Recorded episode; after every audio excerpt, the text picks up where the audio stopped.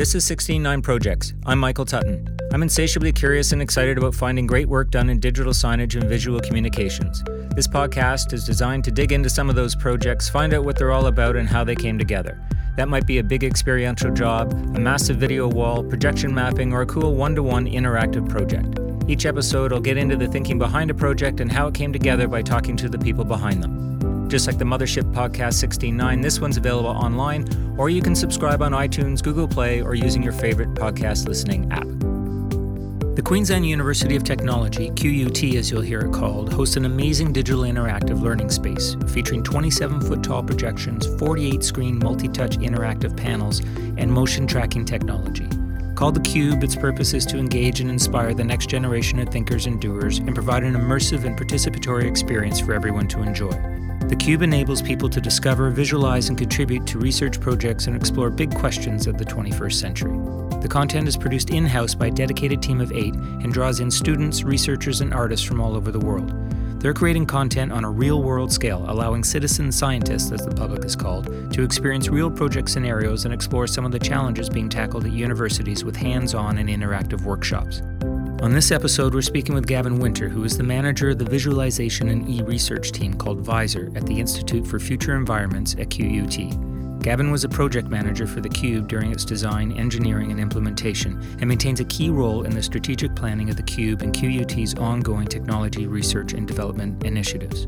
He has some insight into this unique space and some advice about how to deal with networks in a large university setting.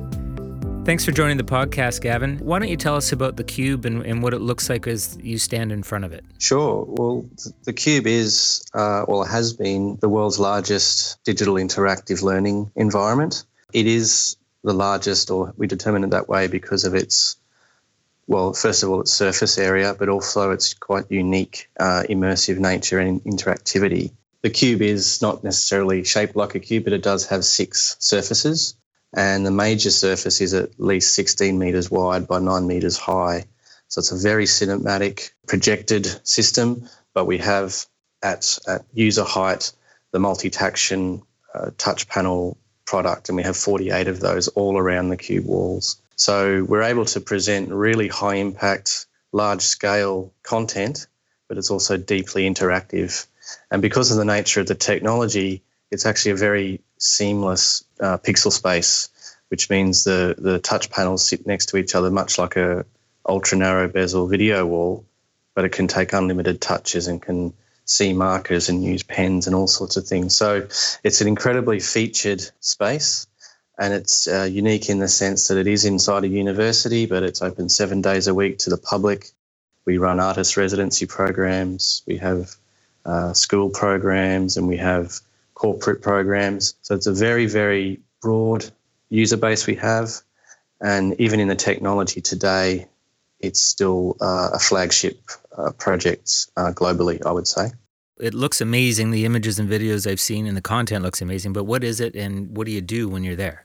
Look, the, the whole purpose of the Cube is about it's an outreach uh, installation. It's not about providing a tool to our students or even our staff and researchers. It's about promoting science and technology and engineering disciplines to young people, and that's young school students in right down to early um, primary school or junior school, right up to early uh, university uh, course students. The the point of the thing is to create a, a, beacon to our campus, uh, but also to the city, uh, showing what's going on in science and technology research and, and development in QUT, but also in other parts of government and industry, and really to inspire people. Uh, you know, that we've got uh, projects like our virtual reef, which we uh, your listeners will probably know the the Great Barrier Reef is a major draw card to our country, but also the, the state locally for us. We have the the new piece of work called Dino Zoo, and you know these hugely um, photorealistic and beautifully animated creatures are stomping across this massive wall, and and it's a really high impact effect that it has on people. And we want to have little kids come in and just remember that they came to QUT and saw the cube, and it could set them on a path to a whole new new place that they wouldn't have ever gone. So we're really looking at leveraging the technology. Obviously, it's got to be interactive. You've got to be able to participate with people. It's not a personal experience. It's got to be, you know, someone next to you. You could be chipping away with a simulated archaeological dig, or you could be looking at, you know, uh, some some fish that are swimming on on the reef. But you can have a conversation with somebody next to you. So it's about participation and and really just a way of you know, being inspired and, and being inside a university environment too, the, the, the effect of that is, well, they go, well, hang on, this is what university is like now. You know, this is a whole other uh, scene from what I would have assumed the university to be like. But the content is more than just kind of touch things. There's an advantage to being a part of the university and, and what that provides in terms of the depth of the content. Am I correct?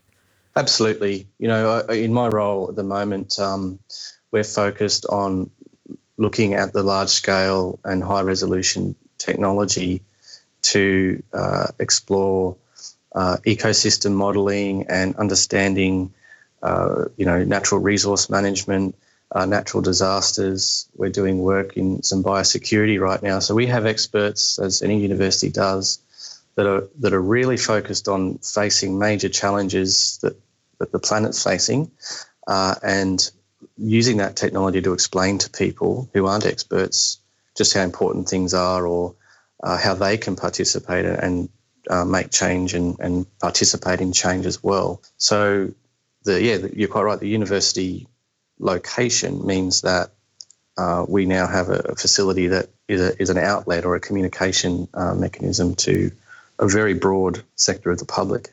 Tell me about the content when I'm there and I touch it. What do I see that's deeper than just regular touch content? It depends on the piece of work. Um, you know, at the moment, uh, and in fact, the inaugural content was much more basic, so it was very point and click. So, for instance, uh, the, the virtual reef, we have a, a, section of reef with many, many species, and you can go up to the panel and create like a, a as you might, you know, in a pond, swish your hand, and, and the fish will be attracted to that. But then you can point on a fish and it, it stops in time and then the, the information is revealed and you can inspect the what is in fact a 3D model so you can move that in space and have a look around. So that's very traditional. But the dinosaurs, for instance, it's a little different. There's more interactive gameplay there. So you can be identifying footprints of certain creatures, which is a little bit more point and click. But then we have the, the digging uh, game, which requires the the user to, to uh, almost gesture and, and, pick away dirt from around a, a fossil or, or a skeleton or bone. Um, beyond that, though, we, we've installed the laser tracking for the floor that enables the, the system to detect people in the in the space so that the content can react to that. And in the DinoZoo context, they're actually uh, responsive based on uh, an estimation of uh, the person's height. So you might have a, a, a raptor or a other creature that preys on certain size prey, and uh, it can respond to to that. And the kids really love that. The the, the head will tilt on the dinosaur as the per- and and track them as they walk along the floor. So it's not just a, a touch screen. It's it's a a sensed environment. We have a piece of work that also took audio off the embedded at the moment, they're an embedded Kinect tracker. So the audio was taken, and based on certain frequencies of the conversations taking place, the content would respond. You can also, you know, hold objects and drag them across the wall, which that's an eight to ten meter long surface at times. So that's actually a very physical way of of interacting with content rather than a, what is traditionally a, panel that you stand in front of and click through a catalogue of content. This is much more physical, and you, you are definitely moving about the space more often. What's driving the content creation? Is it we have this technology, so let's come up with a way to use it? Or is somebody saying, you know, it would be cool if we could do this and only there was technology to do it? Which chicken or egg? Look, it's a bit of both. Um, and and in terms of background, we've got in this, the building that I'm occupying, the Science and Engineering Centre, which on the ground floor we have the Cube.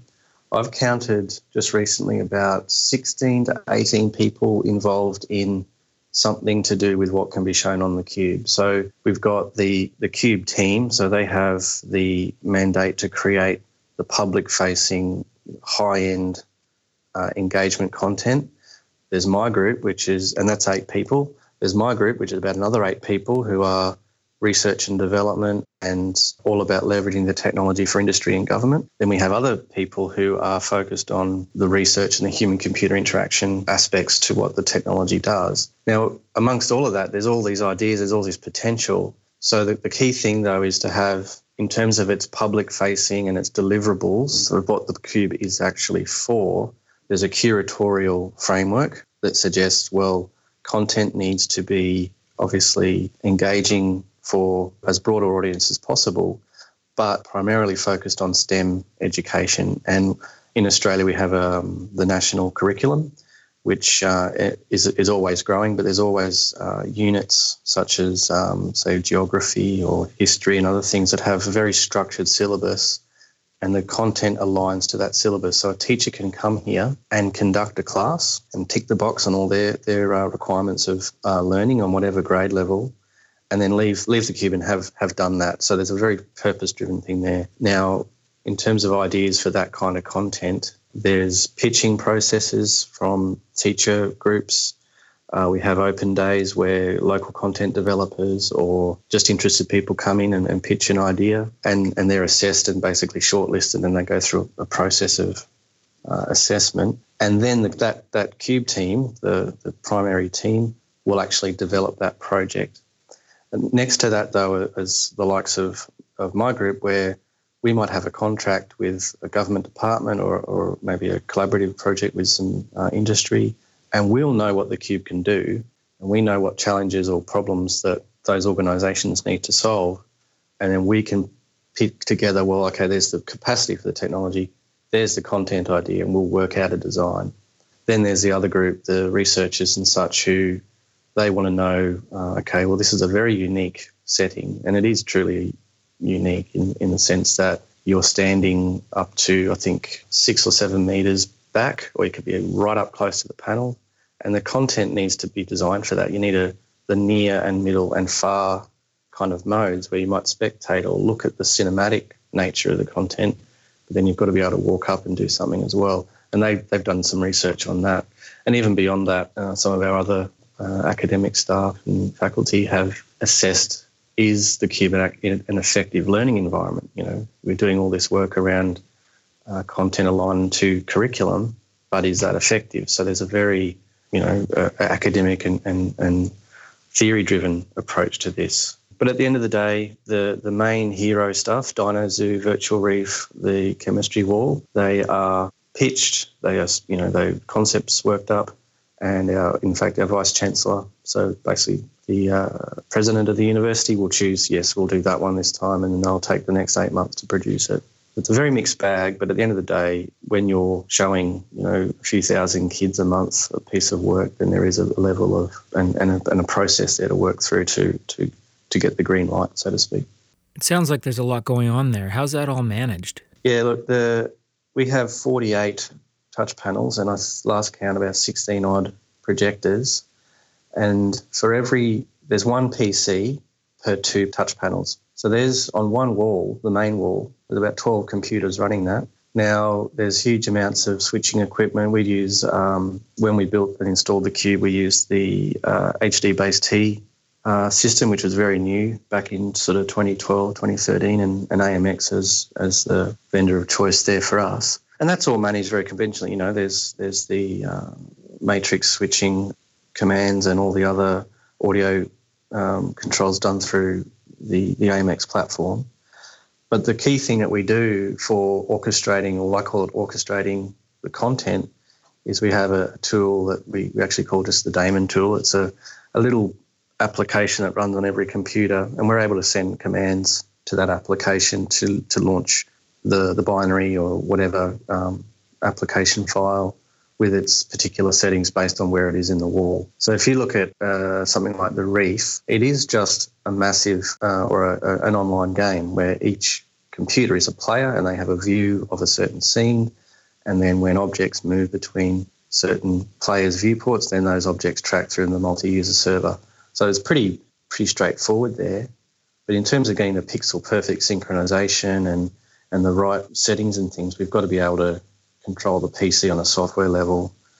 uh, and it does rely heavily on all the locally switched IP network. We're lucky that just above the cube, uh, about I think the longest uh, run is about 50 metres. There's a, a, data centre which is dedicated to that system, and it's full of all the AV equipment, uh, all the PCs, and all the other um, requirements, uh, all fed locally. So we're not relying on you know servers in the cloud or anything like that. It, everything is actually running at very local and, and very high speed. So it does it does work for us that way. So how are you managing data and internet connections? Yeah, the, look, that's a, a, an interesting aspect to the cube, and and your listeners would appreciate uh, that. You know, any large organisation and especially universities, the approach to network security and and managing internet access uh, is can be pretty stringent. But we knew very early on that our content will need to access the internet, chiefly because we were using uh, things like uh, Google Maps and Bing Maps and such, uh, and we weren't going to host those locally. So what we did, we created a network environment that was able to preserve all of the responsiveness and, and low latency requirements of the touch system, but also provide network access and a, and a level of security to the system. I've, I've worked for the university uh, off and on through over the years, and I'm, I'm, lucky to have a pretty good relationship with our IT security um, department. And so I was very clear to the team as we were doing or developing this solution we needed buy in from that security team early so they knew what we were on about and that they were going to help us and participate with us to, to achieve it we were able to present a concept map of the cube and, and the network requirements. And, uh, you know, we, we are not network engineers, but we were very focused on the application requirements and, and the user experience. And when we met with them, they said, "Sure, you can do can do what you plan to do, and we're then going to provide you with this, this, and this." And it turned out we had a full internet uh, bypass, so there's no need to to have usernames or passwords. There's a whole network segment that can reach the internet without any issues. And in turn, we have a, an internal VPN. So in the university, you have to log into a, a firewall to get access to any of the Cube assets. So that for them meant that, and you know, it's uh, people try things here. Universities are all about that. So when you might have students trying to to tinker with what the cube's doing, you, you don't want that. So uh, there is a level of protection there, and that's worked really well for now nearly well over four years since the cube was commissioned. So every day the internet's accessed and people uh, can view it with an assurance that uh, you know it's protected, but also highly featured and available from internet services. Who supports all of this? Is it do you have internal people that do it, or you have contractors? In terms of support every day, and, and I sort of usually say just keeping the lights on, the, the Cube team that I described earlier has the content developers, but there's also the uh, the primary AV uh, technician, uh, and there's also a systems administrator. So those two work very close together on just keeping everything humming, and you know, obviously the software updates and certain configuration changes here and there. But then, luckily, like the university, as we all know, we have very um, robust IT services that centrally manage things. So there'll be the network engineers, there'll be the data center management teams, obviously IT security I uh, discussed earlier. Uh, there's um, in terms of other services we might use, which things like virtual servers or other things, there's whole teams that can provision those for us. So there's a, a very broad capability of the university to, to back the cube, but at the end of the day, there's two people that are responsible for keeping the system running every day. So you mentioned a number of people there that were working on this. How many people work full time dedicated to the cube? There's eight eight people who are full time dedicated to the cube. Yeah. And what type of roles do they have? The roles uh, are best sort of described as a, a, game studio. There's the obviously there's a management layer and a, a production management layer, um, and then we've got the user experience and, and game designer. We have the 3D modeler, an artist. There's uh, two programmers, I'm going to lose count of what I say, but uh, essentially you've got a, a creative team and, and, obviously the programming team, and then the operations and management team, and it's about eight eight people. The, at times, depending on the production requirements, they will contract in uh, freelance or short short contracts for specific art pro, um, artwork. But essentially, a lot of the all the programming and the game design remains in house, and the production management remains in house. Can you describe the workflow once a project is given the go ahead? Yeah, so once a project gets the green light, the the team essentially uh, go ahead and provide um, commence the, the concept development work or, or embellish the concept uh, more fully. They'll start the pre-visualizations and, and, artwork. But the key thing is once you once you get the green light, um, you must engage the the right people to understand the learning requirements and the curriculum alignment requirements. And QT actually have a, a teacher in residence that probably in, in terms of proportion, probably 30% uh, aligned to and committed to the cube and then that person provides the, the right backing to say, okay, well, if you're going to do a robotics piece of work, then here is the kinds of things that teachers will need to accomplish, and then that will inform the game design process, and then it goes from there. And it, it's very um, uh, agile, and it's an agile development approach.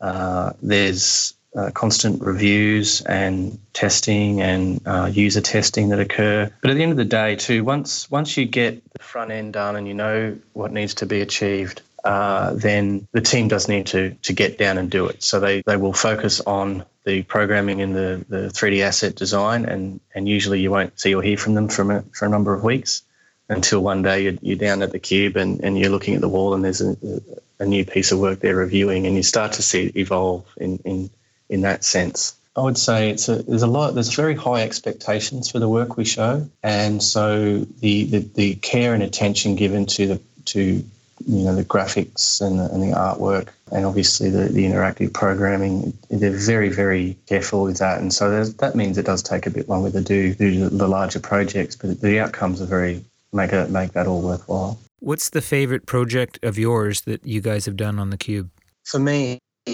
uh, back in 2014, we had the G20 meetings hosted by Brisbane, and we were able to create a project called the Cube Globe, which was a spatial data or digital Earth based bit of work. And for us, that was something that brought together a lot of different stakeholders from, from our local government, state government, uh, and others on being able to leverage the cube for its scale and interactivity but then things like the open source uh, digital earth systems, and we use uh, Cesium at the moment, to, to bring people a story about, well, okay, Queensland as a, as a place to do business, as a place to come and holiday or learn, uh, we're able to use the, the earth and, and overlay data sets which go well beyond what you might be familiar with 2D mapping and such. Today we did a lot of, you know, nice flying, glowing lines and all sorts of uh, interactive charts and things. And for me, that was a real um, well key moment in, in the fact that well, okay, this system and the reason it's here, this is showing all of those things that, uh, and its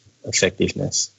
And we've had that project now, well, well, 2014 and then into 15, it was focused on the G20 experience. But that's now taken to many other places in terms of we use it for explaining to people the management of drinking water and, and the water infrastructure, uh, looking at how does drought impact Queensland and, and other parts of the country.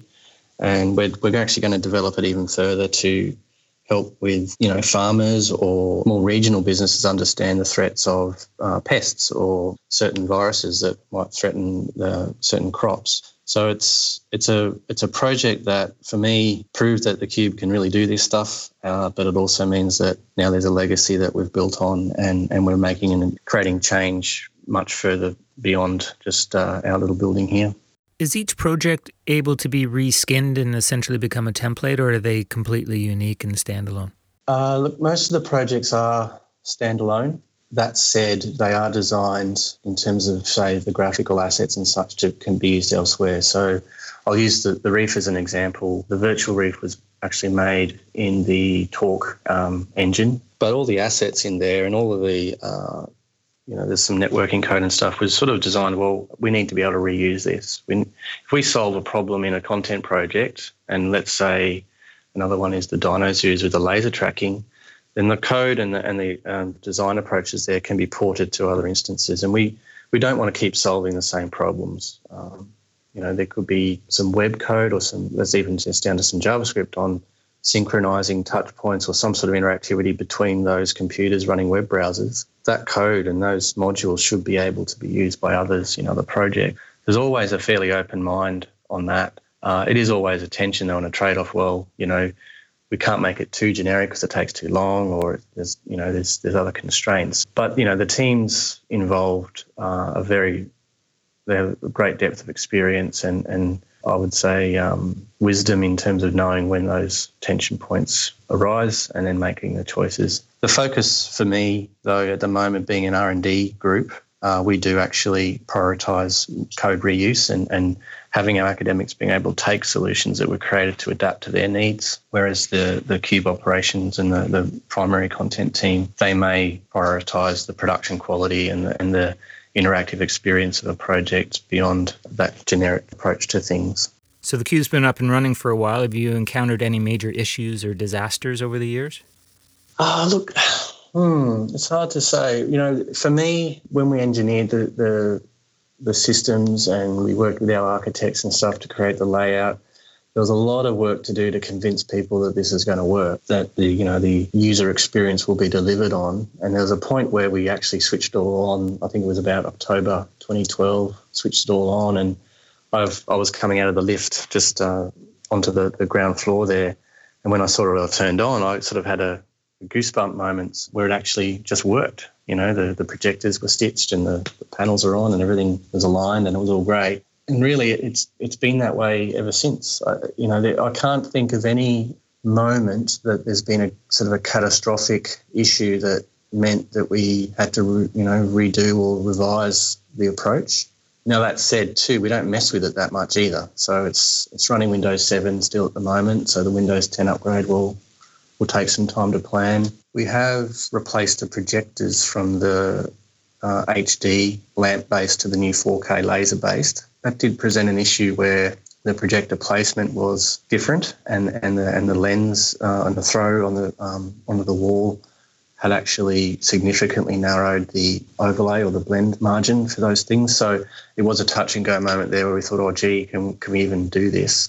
But that was resolved with some trickery and um, some some very competent welders and things to make new brackets and stuff. So, but in terms of public facing downtime and any form of sort of show stopping issues. We haven't. We've been very lucky. We haven't had that occur. You know, the people involved, are, you know, deeply committed to to ensuring it works at all times. You know, the team were here. Uh, I think well, at least till two a.m. on I think it was a Monday night on, on getting something ready urgently for a VIP to come through. So they they they want to make it work. They want to make it look as best as possible at all times.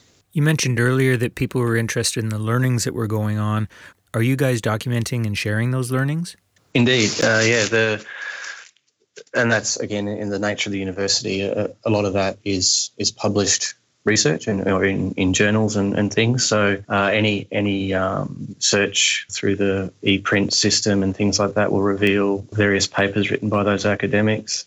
We've always aspired too to be a bit more connected to the, the local development community in terms of blogging what we're doing and how we're doing it and that sort of thing. And that's always unfortunately comes secondary to our the pressures on us to develop work to deadlines and such. But there is a work from my group online, and there will and there's uh, things like the um, the Cube website and such do publish very informal articles on on what they're working on and how they're doing it.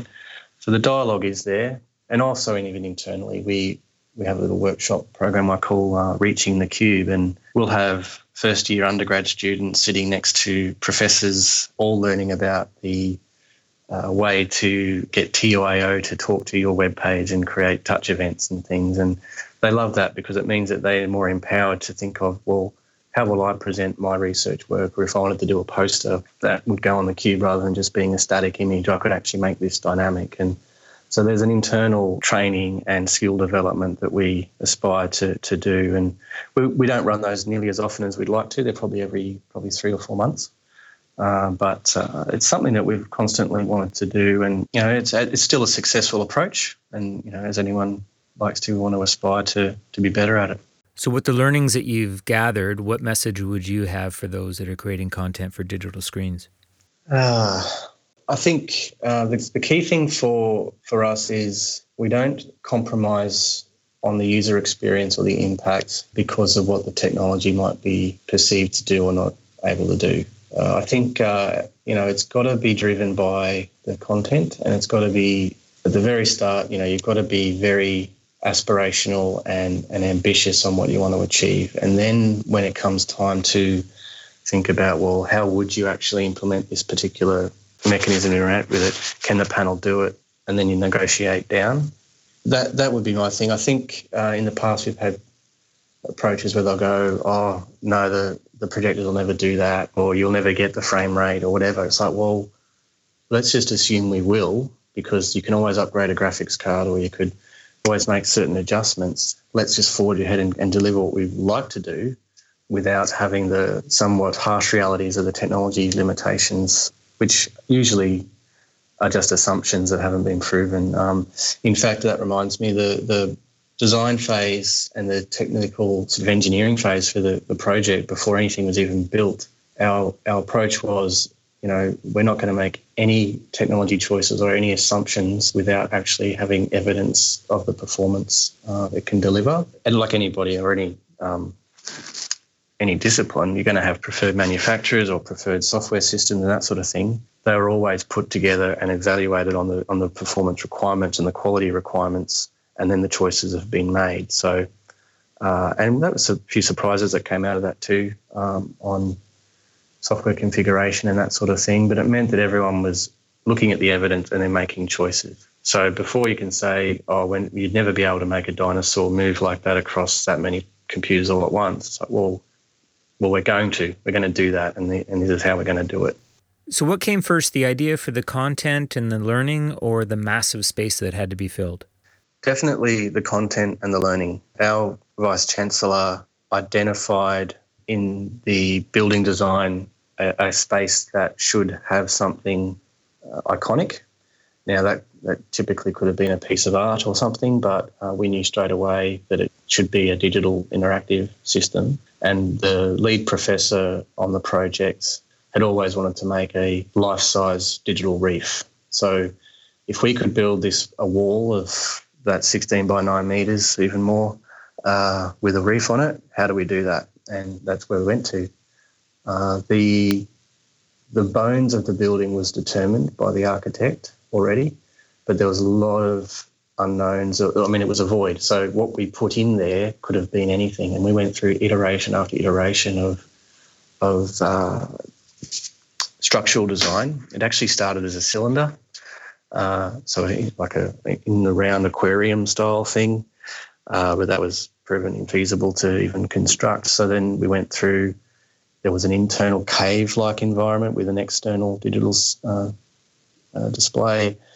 There was all sorts of things we went, and as we went along, and as the rest of the building sort of evolved around it, we could determine that although we wanted to create this massive cube-like structure that you know, could house a humpback whale, the the way the crowd moved or the way um, the use of the uh, teaching spaces around the cube and even some of the more communal spaces, they were, they were too compromised by this enormous object. So that's when we started to think, well, hang on, we want six surfaces, but if we push the corner in and make it more of a wing shape, does that actually open up the space some more? And so it went through like that. And that was quite a long period, actually. I think uh, early 2011, uh, that would have sort of yeah, about March 2011, that would have concluded. And then we're able to go, okay, this many panels, this many projectors could fit in this certain configuration. And we went from there.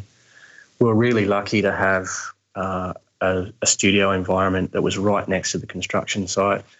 We could we could create sections of the wall at any one time and test the the clash between the panel and the projection surface or the synchronization of the software or which speaker will work best and then we could leap over the fence and actually go to where it was being built and then measure and, and see how things worked. So it was a dream in that sense. We had beautiful access to the site and, you know, uh, access to a lot of uh, experts, not only from the, the university, but the contractors as well. Thanks for taking the time to talk to us today, Gavin. I look forward to uh, hopefully making it down there one day and checking it out for myself. Oh, absolute pleasure. Thank you. That's all for this episode of 169 Projects. If you've seen a project in the wild and said to yourself, now that's cool, I'd love to hear about it and maybe feature it on an upcoming episode. You can reach me at michael at crowncontent.ca. This podcast is a companion to the 169 podcast, which talks to smart people doing interesting things in this business. It's also tied in with 169, which is the website to read if you really want to learn about the digital signage industry. You'll find that at 16 9.net. This podcast is produced by me in Toronto and is a product of Vertical Media Consulting Group, the massive media empire my buddy Dave Haynes runs out of his house down the highway in Burlington, Ontario. Thanks for listening. I'm Michael Tutton.